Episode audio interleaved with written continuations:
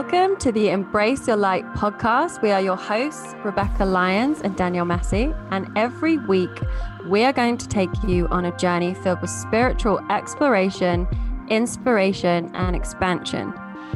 Each week, we will guide you down the path of ancient spiritual wisdom and New Age enlightenment from some incredible guides so that you can continue your spiritual journey with ease, grace, and a little bit of fun. So, today on the podcast, we have the amazing Olivia. Olivia is an enchantress of natural magic. She's not a healer or a teacher. Instead, she sees her journey as being one of service. She creates spaces for you to journey inwards, opening a channel to receive your insights and clarity. Her enchanted spaces are there to act as a mirror to reflect your own light back. For many years, Olivia has held space through a variety of healing modalities. From naturopathy, yoga, and meditation to sound healing, Reiki, and breath work. These practices then led her to create her own enchanted healing spaces through circles and ceremonies, where she welcomes all to come and connect to find their healer within. When holding space within ceremony, Olivia feels most at home, witnessing others share, show compassion, and create true connections with one another. She's guided by her own intuition and enchanted moments, of which she hopes to pass on to you so that you have the need to create your own enchanted space. So, welcome, Olivia. Thanks for coming into the podcast. Hey, thank you for having me. Um, it was really nice to hear all that. I never actually heard someone else speak those words, so that was really nice to receive. Um, it's nice. cool, right, to have some of your accomplishments sort of mirrored back to you. Yeah, definitely. It's um, that was a really nice moment to start with. and it's in I could through the word naturopathy. So we'll take that as a win. yeah. Years to get. I could see your face. You were kind of like, oh, bliss, you know, like re- in receive mode. I'm just going to sit with this for a few minutes if you don't mind. so you sit there and we'll talk, and then we'll come back to you when you're ready. but in all seriousness, thank you so much for coming on the podcast. When Becky was trying to explain you to me, she said, I don't know how to label her because she just is everything. She's done everything, she works with everything, and it's really just eclectic. So, can you tell us a little bit about how you got to this point of having so many different gifts that you pull from? Yeah, I mean, Becky's right, and it is. Um, it's taken me a while to really find those words for myself and to show up in that way because for a long time I felt um, maybe a little bit of, of shame for not sticking at one modality um, and having that be my my truth and my word. Um, but I can only live through my journey, and I understand why that is now. But it's, I suppose, going back to. Hmm, kind of dot of Olivia when I first kind of came into this lifetime. I've always been, the veil's always been quite thin for me growing up, and which I think it is for many, especially in our, in our child state. Um, and then over time, naturally, we we get conditioned and we lose touch in certain practices and aspects of self, um, which is a beautiful journey to go on and one that I honor deeply. I, I look back with joy now and seeing those dots connect, and it was all there for a purpose. Um, but I suppose I really stepped into my truth in this journey when I was around 2021, so about eight years ago. And I was doing a job, it was in a career that I enjoyed. It was a creative um, environment, but it wasn't my sole purpose. I didn't go in every day and my heart didn't race and give me butterflies. It was um, a conditioned step that I was meant to take. And it wasn't aligning for many reasons. And that left me very, very low, just disconnected out of alignment with myself. And it was the first time that I consciously remember stepping in and listening to my intuition, not really knowing what it meant, um, but trusting it nonetheless. And it guided me away from that world. It guided me away from London and England and I went traveling, like many of us do, just sort of soul searching, trying to see what the big wide world is and what's out there. And I ended up in Australia to begin with. And that was the sort of first time that I consciously connected to nature.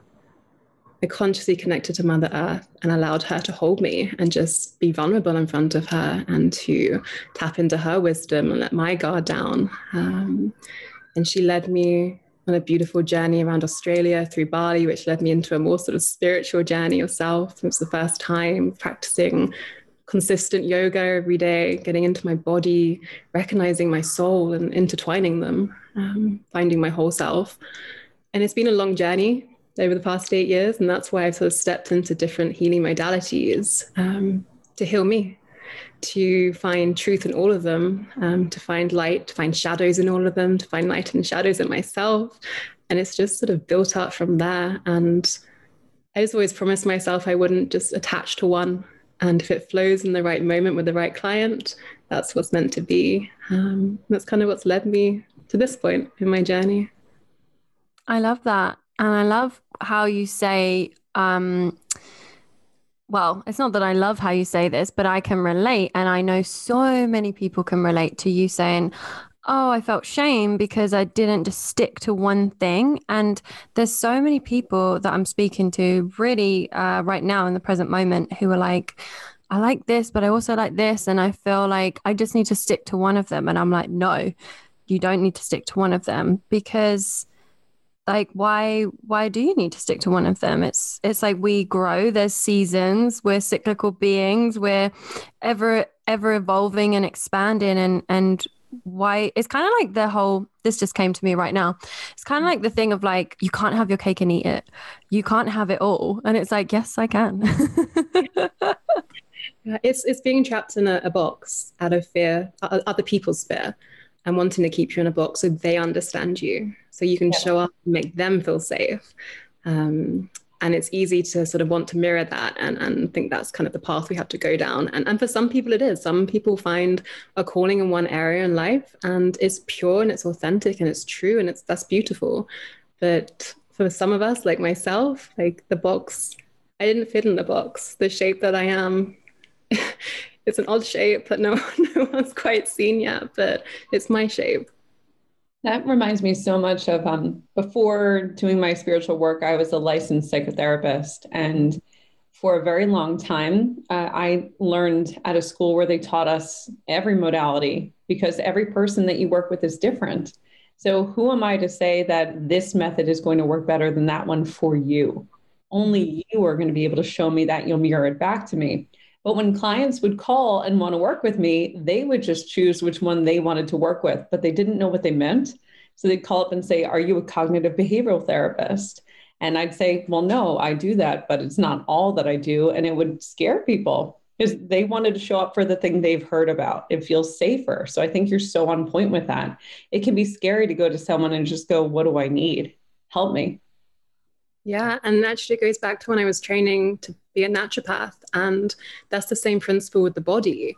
Each body is different. Each body physically needs something different through nature and nutrition. And that was a really big awakening for me because, again, we just sort of see ourselves as human. We're all exactly the same, but we need healing in different ways. We need to be held in different ways. And that's why some people align with me perfectly. And it's the most beautiful alignment of how you can hold space for someone and then others actually that isn't the right alignment. I can't offer what they may need in that time. Um, so yeah the the physical self and the spiritual self are the, are the same in that way. Yeah it's so true. How did you end up studying naturopathy? So I started studying when I came back from my first traveling stint. Um, so I got back when I was 21, and when I was in Australia, it was the first time that I really like delved into vegetarian and vegan uh, meals, like eating out, and it was such a new. I was a meat eater at the time, and it just it was wonderful. It was like this whole new world, and it really showed me through having a consistent diet in that way how it physically changed um, my body as far as digestion goes, but also my mental health.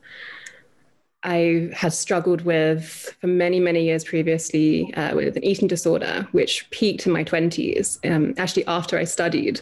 Um, so I did a three year uh, degree, degree. And I came back home to London. I really wanted to learn more about the food I'm putting into my body and why we choose this food and what do I actually need? What am, why are certain diets that I work with? And by diets, I mean um, not restrictive diets, just the food we put into our bodies. Why do certain things work for me and certain things don't? Um, so it was a really interesting three years to learn about the physical body and how we function, things that I feel we should be learning about in school anyway. Um, it's the one thing we're with our entire lives, yet few of us really know how it works. Um, and that, yeah, it held the foundation for all the other embodiment practices that came after that. I was able to honor myself on a different level because I, I, I could see the worth in my physical body.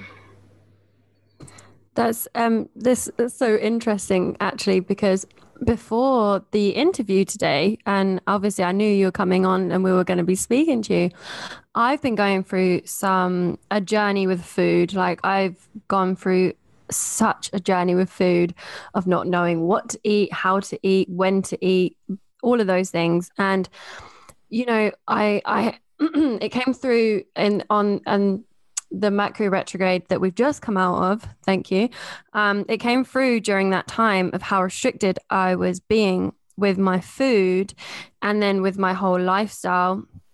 And um, I just got like super mad at one point when I was like, why does no one teach us this? Why is it so confusing? I mean, I know why. It's because certain companies and stuff want us to eat certain things so that, you know, we are always buying from them because otherwise if we're eating really healthy and we don't get sick then like you know a lot of businesses will go out of business um so it's just interesting because I was thinking, I wonder what Olivia eats. I wonder what her diet's like. I wonder how she, you know, I wonder what her relationship is like with food. So, yeah, su- super interesting. What's what is your relationship with food? Like, how do you eat and stuff like that? I would love to know.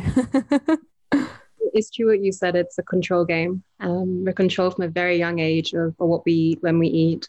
Um, we're never taught how to be intuitive eaters.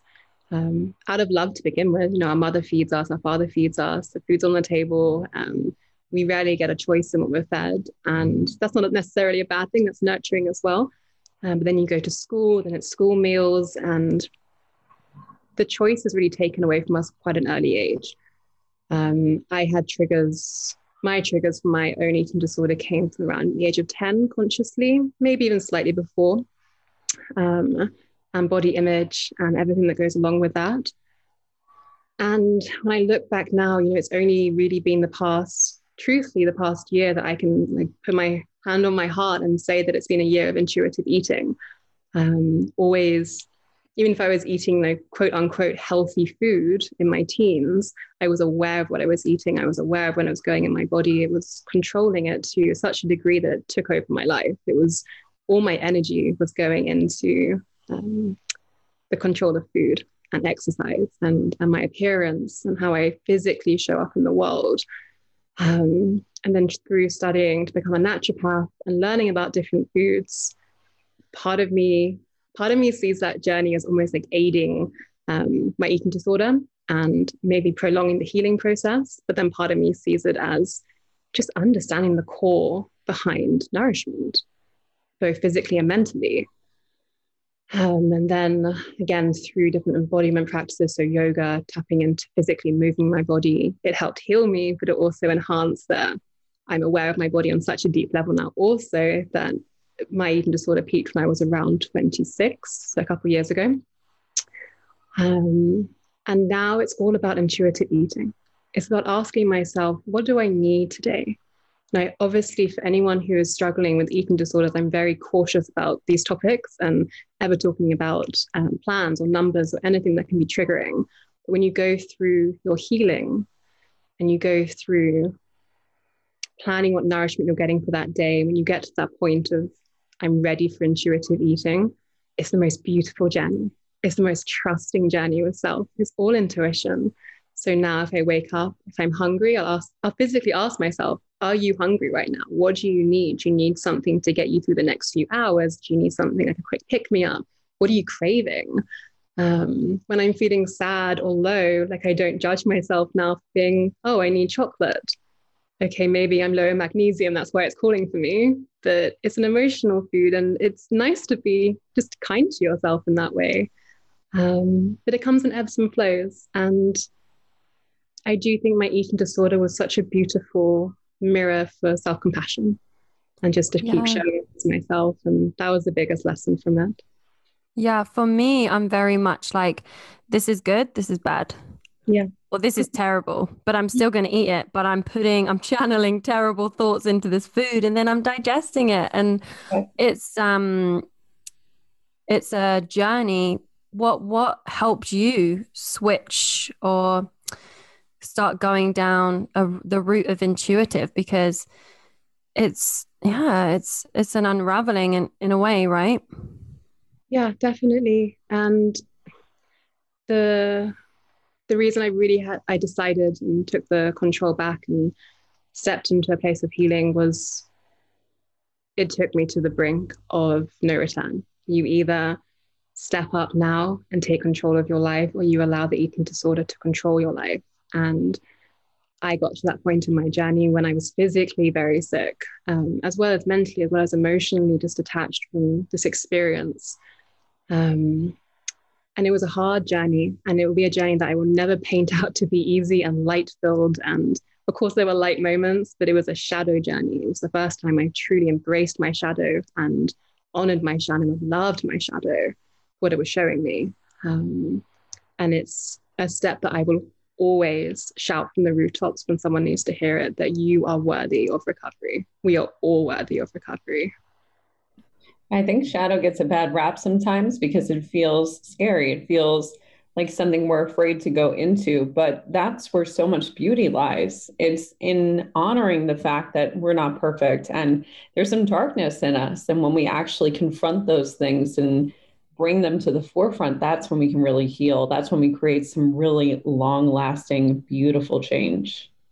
Yeah, the shadow is coming in strongly right now um, yeah. as a collective. Like we are in our shadow, we are birthing something bold and beautiful, but my are we in shadow state? And you're right, it's scary and it's dark and it's unknown, but it's so, so beautiful because it's our duality to its existence. It's, it's an equal this is my happy time because as a shadow worker it's like finally finally it's happening but it's true 2020 was a huge year of shadow 2021 is looking to be just about the same thing of really just bringing anything to the forefront that we've been hiding from ourselves mm-hmm. so age of aquarius right mm-hmm.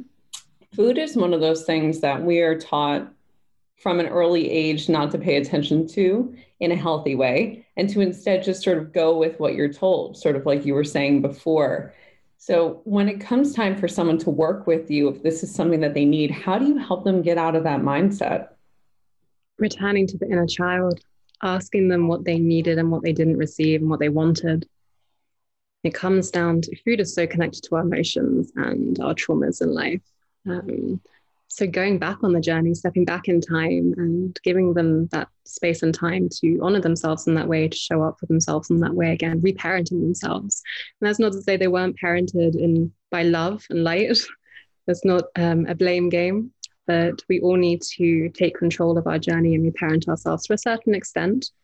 Um, so if it's ever linked to food that's where i begin. Um, just to let that child inner child know that they're safe and that they're loved and they're seen and that they're okay. I think that's the first step to be tapping into our intuition is just trusting ourselves again, trusting all versions of ourselves again. Yes, 100%. And I I it's interesting for me actually because it's only this year it's only really recent that I realized like I kind of knew I had a disordered relationship with food but I guess I hadn't really acknowledged it because I was I'm constantly transforming. Like I'm bringing shadows to the surface and I'm working on them. And I guess that one just didn't want to come out yet. And then when it came to the surface, I was like, wow, like I've been because I was searching as I was actually asking myself, I was asking the universe, like, what is it that I'm trying to control? Because I've been discovering a lot about my north and south nodes, and my south node is Virgo, which is control and being strict and everything like that, right? And it just didn't come to my conscious awareness that food, like the number one thing that we have to do, and we have to eat food and well, it's not necessarily the number one thing, maybe breathing is, but still, it's very important, right? and I just couldn't believe how much control I had around food. And then I had a really honest conversation with my mum and some friends from school. And they said, yeah, we we thought that you had a disordered eating, a relationship with food. But at the time, we kind of all did, and we didn't know how to approach you. And I said to them, even if you'd have approached me, I'd I wouldn't have believed you. I wouldn't have I wouldn't have believed it because it was a very deep rooted shadow for me. So even coming out now, it's such a revelation to me. I'm like, wow. Like, but now I'm like, where do I go from here? How do I get a normal relationship with food? I, it's just, I, I'm taking it obviously step by step. But the concept of intuitive eating, like what you say to me right now, is so far from me right now where I'm at. And I'm okay with that because I know I've got to take it step by step. But to imagine even just feeling like that is like it makes me feel kind of emotional. It's like freedom. Like it must feel like freedom to not put so much energy into what am I going to have for breakfast? Oh, how many calories? Like it's, I don't even count calories, so I take that back. But I'm like, oh, should I be eating that? Oh, what about my digestion? Because I've got really, I've got a lot of gut issues, um, which is probably emotions trapped in there.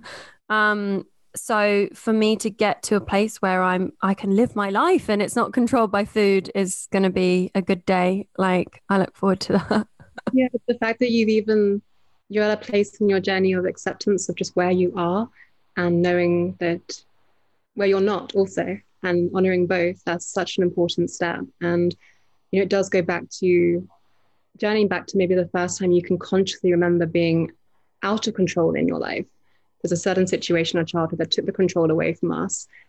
It's that fight or flight response. You naturally just want to grab onto any form of control just to feel like you're still um, in control of your life. And that's why so many of us, men, women, all of us, link to food because it's um, such an, it's there in front of us. It's so grabbable. Um, so take your time with that journey and just honor, don't rush that process.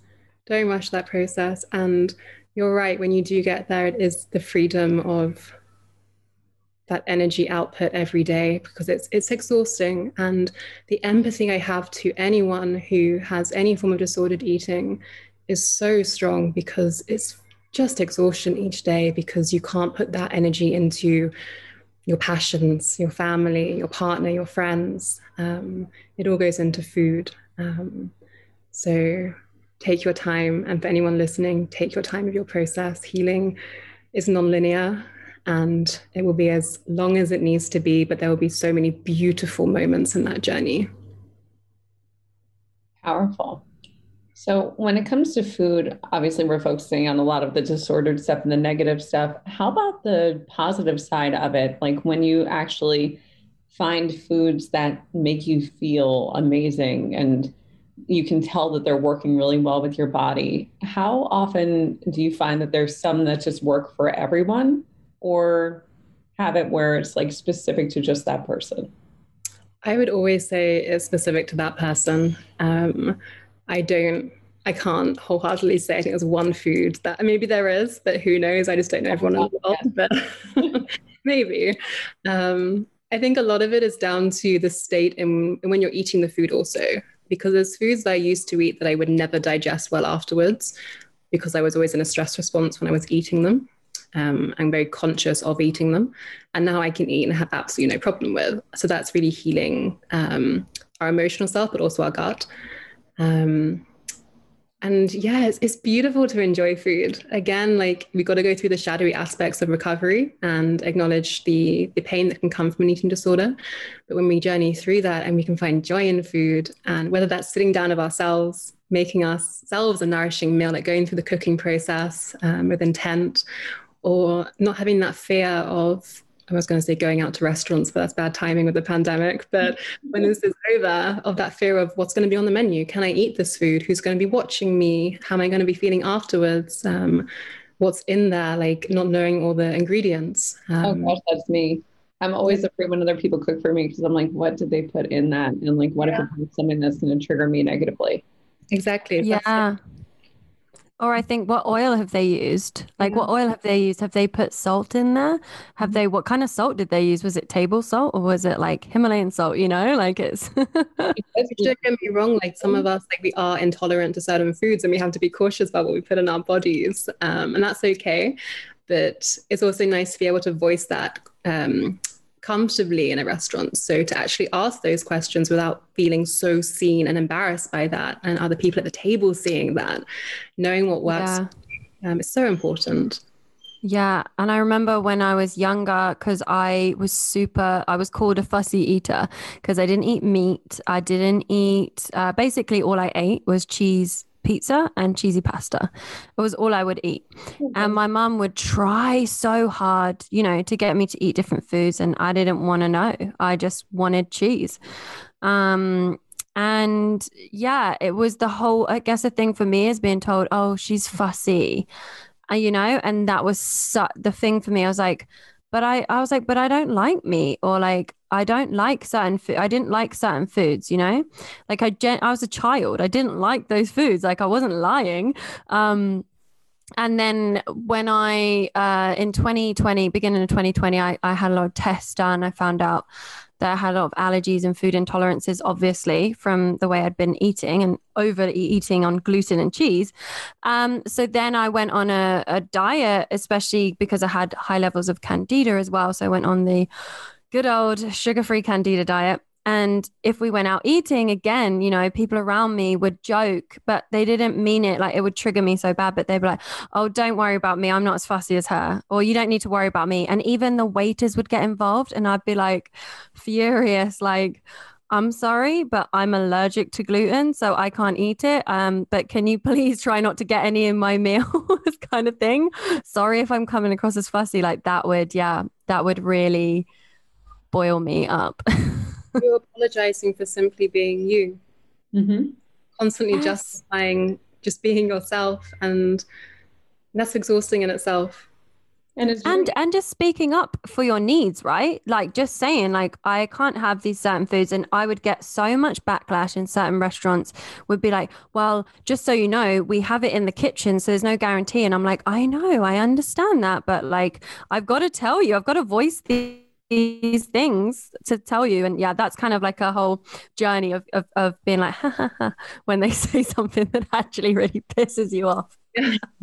And then journeying with that imprint afterwards as well because they stick and they build up um, and that kind of leads into the you know am i a burden? Like how can i show up? How can i make myself smaller and not be seen? And that's such a huge point of eating disorders and it's i don't know when this podcast is going to come out but like this week is national eating disorder week coincidentally. Wow. Just showing like all these um all this information is coming up online and just reading and going through. And again when we think of eating disorders we just think of predominantly anorexia when really there are so many different types of disordered eating um, that aren't vocalized strongly enough that means many of us don't even realize we have disordered eating. And we just accept this as normal life um, Yep. that's what we do. If someone puts us down and makes us feel like a burden we want to make ourselves smaller. We want to just hide in a corner and not show up fully. And that comes out in all aspects of our life and existence. I see very often the, with the women that I do shadow work with, one of the common eating disorders that they have that they don't realize is a disorder is binge eating disorder, where they'll wait until their partner's asleep or nobody's seeing them and they will just eat as much as they can, where they almost black out while they're eating. yeah They're until they're so full that you feel like sick or like your stomach could burst yep Yeah. And then it gets into that whole shame and blame thing where afterwards they beat themselves up. They need to keep it a secret. They feel embarrassed and they wake up and it's just the repression of all those emotions that they have. And they don't realize that this is an eating disorder and it's actually Mhm. common. yeah yes And you know what I used to do? So I used to, I went through um, a breakup and then I went into, I used to drink a lot then as well.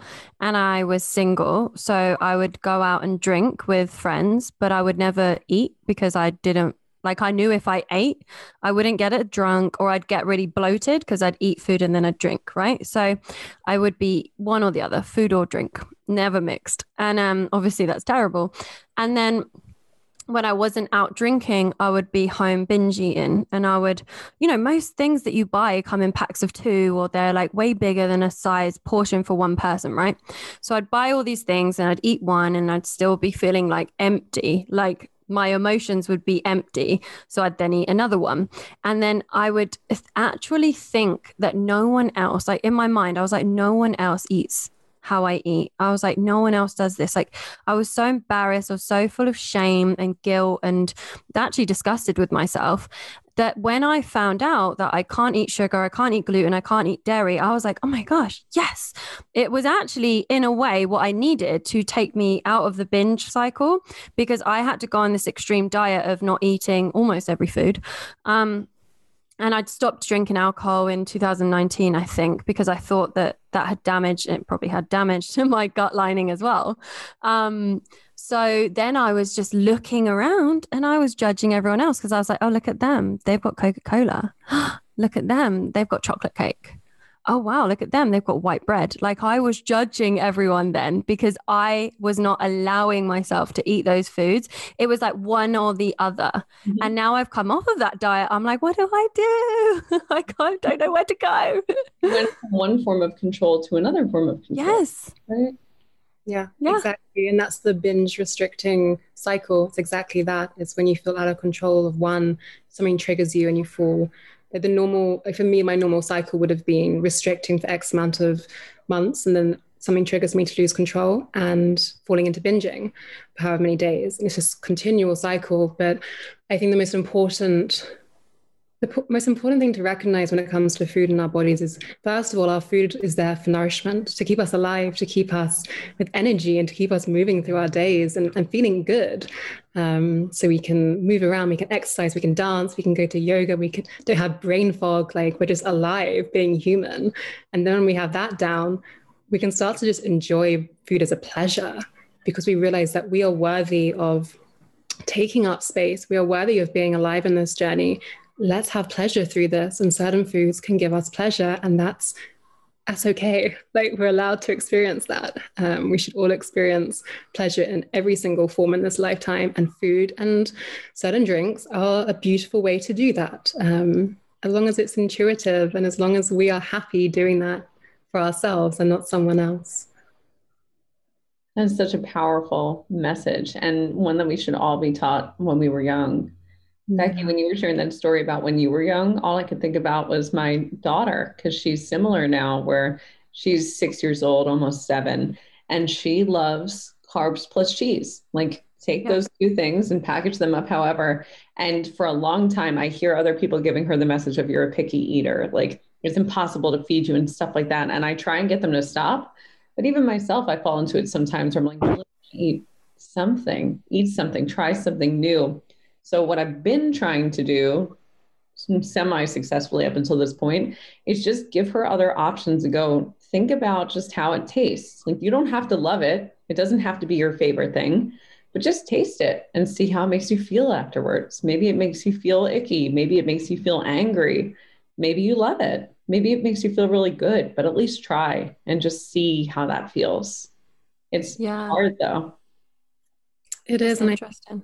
I think that's perfectly said, though, of it doesn't matter what emotion or feeling comes up from that uh, food or situation. Let's just see what happens. Let's see what you feel, and we'll honor that, whatever that is. And I think as a parent or a caretaker, a caregiver, like it's it's so hard for anyone to step over the um, that we have to constantly take care of others like it's the fear of what if i'm not showing up enough? Like that's my child. I have to make sure they're protected and healthy and strong. And when we let that guard down and that control down and just allow them to fall into life however they need to um, they blossom.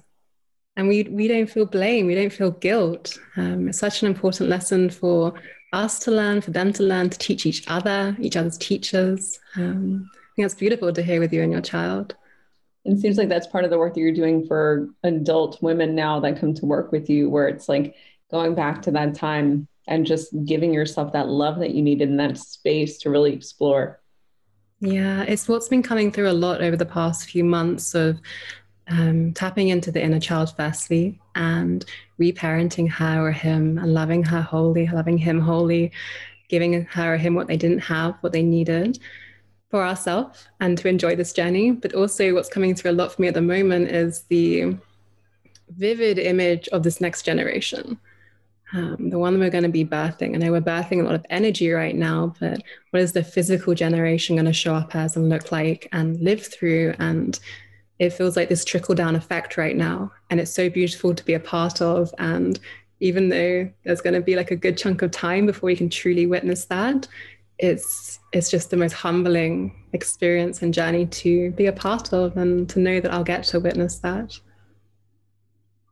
It's interesting. My partner and I were talking about this last night, and we were saying how we've lived pre, during, and then post coronavirus. And like, what a. I mean, I know that now people are saying lots of um, predictions and, and stuff, but I didn't hear anything of this coming. You know, I didn't see this coming before 2020 genuinely i didn't so um yeah it's so i just feel like we're really finally like our generation and this isn't to say that like our parents and everything are bad because I know that each generation have their own like traumas and things that they will be dealing with. But it's like our generation now, we're we're doing the we're cleaning up, you know, like we're cleaning up for mistakes that certain people and companies have made for like short term goals. We're doing all of the sweeping up, the cleaning up, the shadow work, everything. And that includes like realizing that probably most women in the Western world have eaten dis- disordered eating, right? Because of the way that we've been brought up and the way that the mainstream media have been like, look at this body or look at this person's face or or whatever. Eat this, don't eat that. I mean, I don't know if you remember Olivia, but do you remember the special K diet where you were told to eat oh, two bowls of cereal? Mm-hmm. Two bowls of cereal. Did you have that in America as well? Oh, oh, we did. Oh yeah, my mom did that. Mm-hmm. Yeah. And we were like, this is healthy. Eat two bowls of sugary cereal mm-hmm. and one meal a day. And if you're hungry, drink some water. Like we're we're we're I, I feel personally like we're now really um, making a way for the gen- the next generation to be able to live who they are and not have to unravel like an onion uh, as we are doing every day.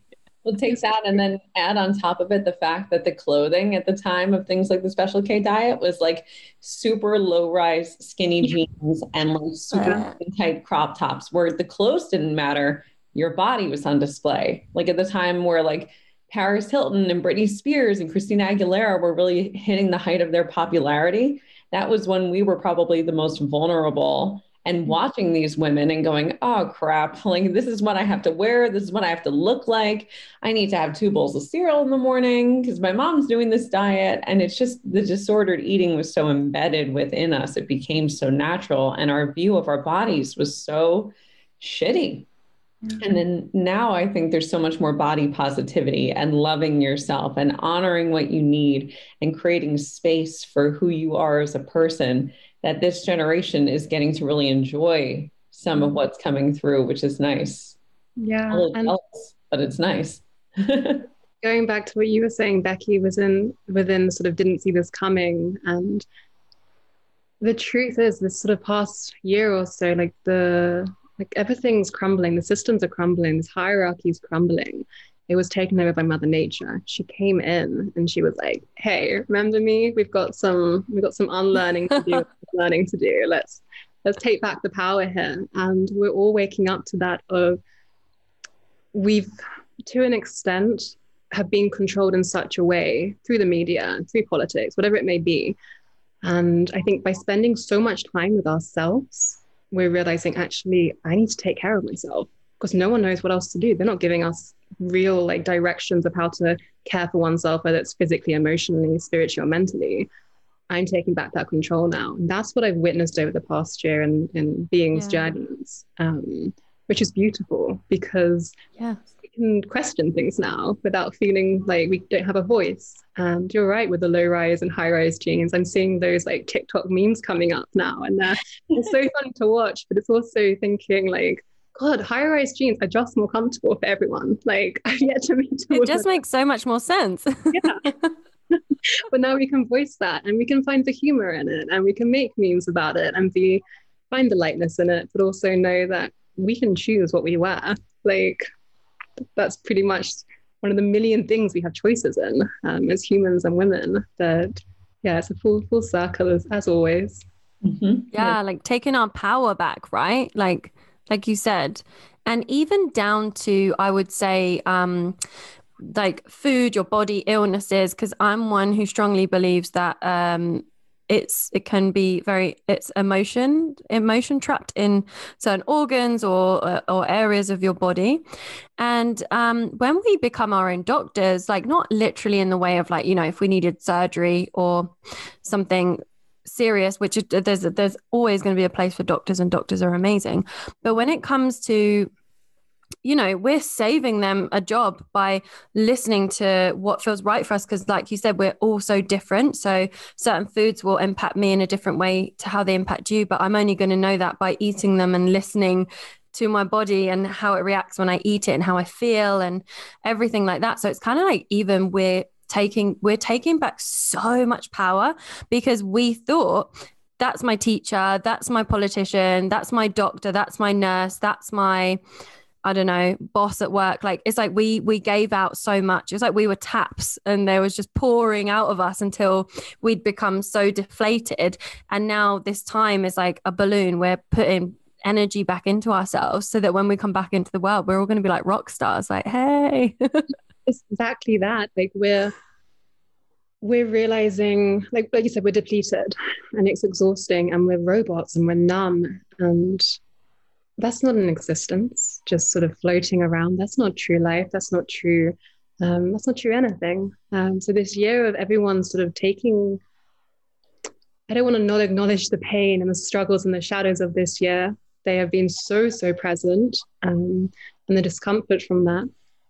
That so many of us have taken time to sit with self, ask us what our needs are, ask us what we're lacking in right now to bring joy, happiness, being content into our lives, and we're learning. We're learning so many different practices and falling into creative streaks again. And you're right when the world does start to open up it's exciting to think of, of what are we all going to release? What is this sort of like masterpiece of art this mosaic piece of art going to actually look like that's exciting. Like yes it's the beginning but we have to all start somewhere we're all beginners at some point in anything that we do um, each master's a beginner beginner at some point so yeah the the evolution of this is going to be no doubt absolutely stunning to witness. Yeah. We can all be beginners together. Putting our hands through. And I know for you, because you have such an eclectic background of uh, different things that you dabble in, what are the things that you feel called to use when you're doing your own healing work? Mm, that's a really nice question. It changes it really changes whenever um, so for example yesterday i've had a few days of just very um, like deep sorrow in my heart space and very sad and emotional and crying and releasing that way and you know i'll sit with myself myself and like i'm uh, my child and i'll say to myself what do you need you know what is your heart calling for do you need to just sit with this do you need time to process this do you need to move into this like what is it that you need and yesterday i just needed to sit with self. I journaled a lot. I wrote a lot down. Um, I connected to fellow sisters and asked to be held, which can be a really hard thing to do as a space holder to be seen um, by other space holders.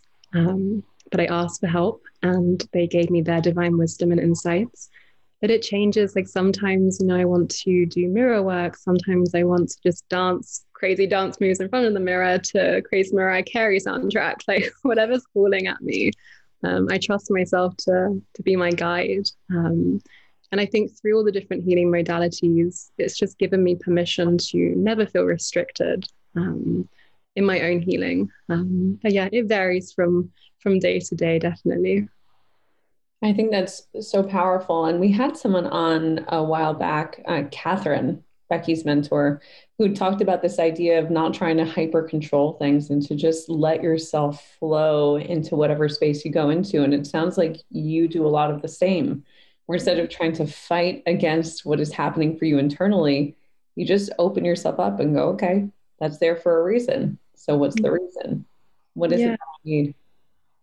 That's exactly it. And that actually came for me a lot through the practice of yoga, like the physical practice of yoga, um, in the sense of I love being guided in a yoga class. I really do. And that's obviously where my foundation came from. But I really wanted to practice to be a teacher, not only to hold space for others, but I really wanted to learn how to move into my body when I needed it the most. Because, you know, so many times we can go to a yoga class and enjoy it, and it can be really powerful and meaningful, but maybe not quite what we needed in that moment. Um, so to really learn what your body and your mind needs, um, I learned that through the practice of yoga.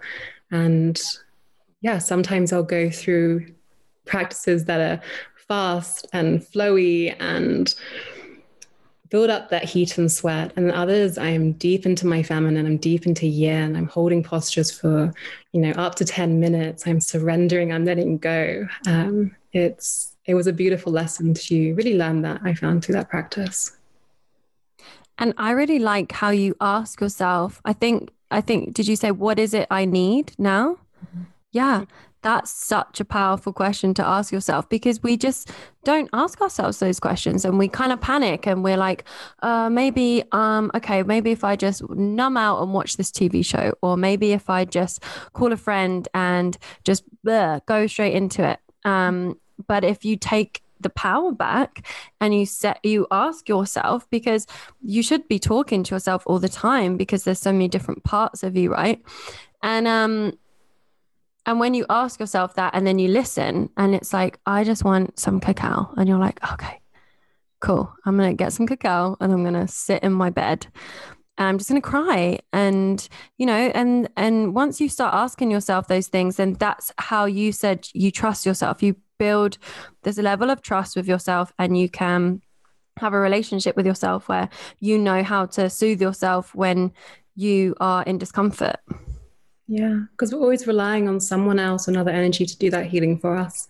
Mm-hmm. Um, one, because again, we're, we're conditioned that way. We have our parents look after us, our teachers look after us, but at some point in our lives, we won't have those people. And that's part of the life cycle. And we have to learn to take care of ourselves and to do that.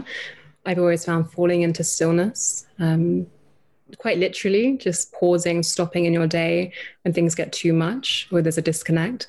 When you fall into that phase, that state, and you ask yourself, okay, what do I need right now? Where do I physically feel discomfort? What part of my body am I am I not in or am I in? Is there heat in an area? Um, so just like tapping into what your physical body may need in that moment as far as senses go. So noticing if there's any area of discomfort, of heat, um, pain, anything like that, um, lightness, and then physic, then emotionally seeing what you need. Like, am I happy? Am I sad? Am I angry? Is there rage there?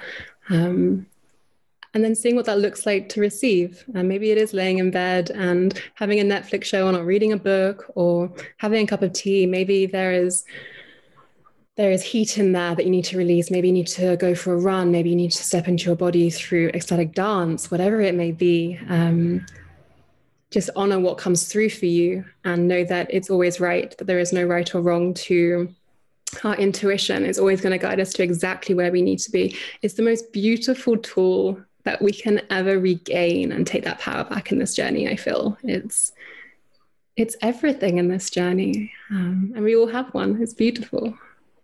Olivia, do you ever have people that work with you who, when they listen to their inner voice and get an answer, they try to argue with it? no. Hmm, I don't know if I had anyone argue, but I've had ones that don't want to fully accept it. Mm-hmm. Uh, maybe kind of asking for different answers. Yeah. Uh, because sometimes, you know, what really does show up for us isn't what we either expected or are ready to or feel like we're ready to journey through. But in actual fact, it's exactly what we need. And that's another reason why I do practice so many different healing modalities is as humans, we sort of want to fall into a safe space and into our safe zone. And sometimes we don't sort of venture out into areas of discomfort. Um, and when you can build up that relationship with a client or even in a gathering um, to make them feel safe, maybe in an area they, they've experienced before, you can then guide them into a different area that maybe there was resistance to, which I do find is where the true, um, the true deep core inner healing comes from. It's when we step past that resistance into that discomfort and accept the answers that are screaming at us to fully hold again. And how do you see people now? Is it all online? Because I know when I came to see you in 2019, as we figured out, it literally feels like not even that long ago. Um, I came to see you in person and and it was so beautiful and we had the sound and the crystals and and everything. So how do you see people how have you adjusted to um having to work online? Yeah, it took me time. It really took me time to um, I found myself a very adaptable person in general. I'm a Gemini, and that comes quite naturally to me. But this took me time. So I really honored it for the first six months or so um, to feel comfortable in this new online realm, to understand it, to be able to show up in the way that I wanted to. Um, but now, yeah, I see I see my clients all online, and it's showing me or reminded me that energy exchange is always the same. You know, it doesn't change whether you're physically with that person or not. The intent is always going to, as long as the intent is pure, it's it doesn't matter if it's on a screen or not. Um, so I see my clients online. I'm holding my gatherings and circles, my sister sharing circles online, and as beautiful as they are, like of course I'm ready for physical gatherings again and to tap into that magic. Don't get me wrong, that it's so beautiful to see people step into this realm of being and healing because it's so easy not to click the button to sign on. It's so easy to be like, ah, oh, maybe I'll do it next week. I haven't actually got to leave the house. It's actually a lot harder um, to, yeah, to step out of your house and step into a physical space. Um, so it's been beautiful to witness. Um, but yeah, at the same time, I, I'm looking forward to holding physical space again, definitely. So if people are looking to work with you and want to find out more about what you have going on, where can they find you? So, all information about how to connect is on my website, which is theenchantedspace.co.uk. Um, and I always have um, 10 to 15 minute sessions, phone calls to begin with, um, that there is no currency exchange. It's just getting to know one another to see if our energies align, to see if um, I'm the right person to hold space for you and what you may be needing in this time. Um, so website has all the information on, and the only sort of social media that I I was going to say good at running, but consistent at running would be Instagram, which is the enchanted space. And that's just a space to really um, keep everyone up to date, but just to also share my insights and, and my journey and my art and what's channeling through for me each day. Beautiful. So we'll put all of that information up along with this episode so that you guys can find Olivia and work with her. And Olivia, thank you so much for coming on and sharing your magic with us. No, thank you both so much for having me. It's been, yeah, a really beautiful, insightful conversation. And I love connecting with sisters in this way. So thank you both for sharing your light. Thank you. Yeah, this is kind of like what Danielle and I said. We we go with the flow, and I didn't expect this conversation, but it was pure magic. It really was. Mm-hmm. Divine feminine. yeah, perfect. all right, everyone. We will see you all next week. Bye.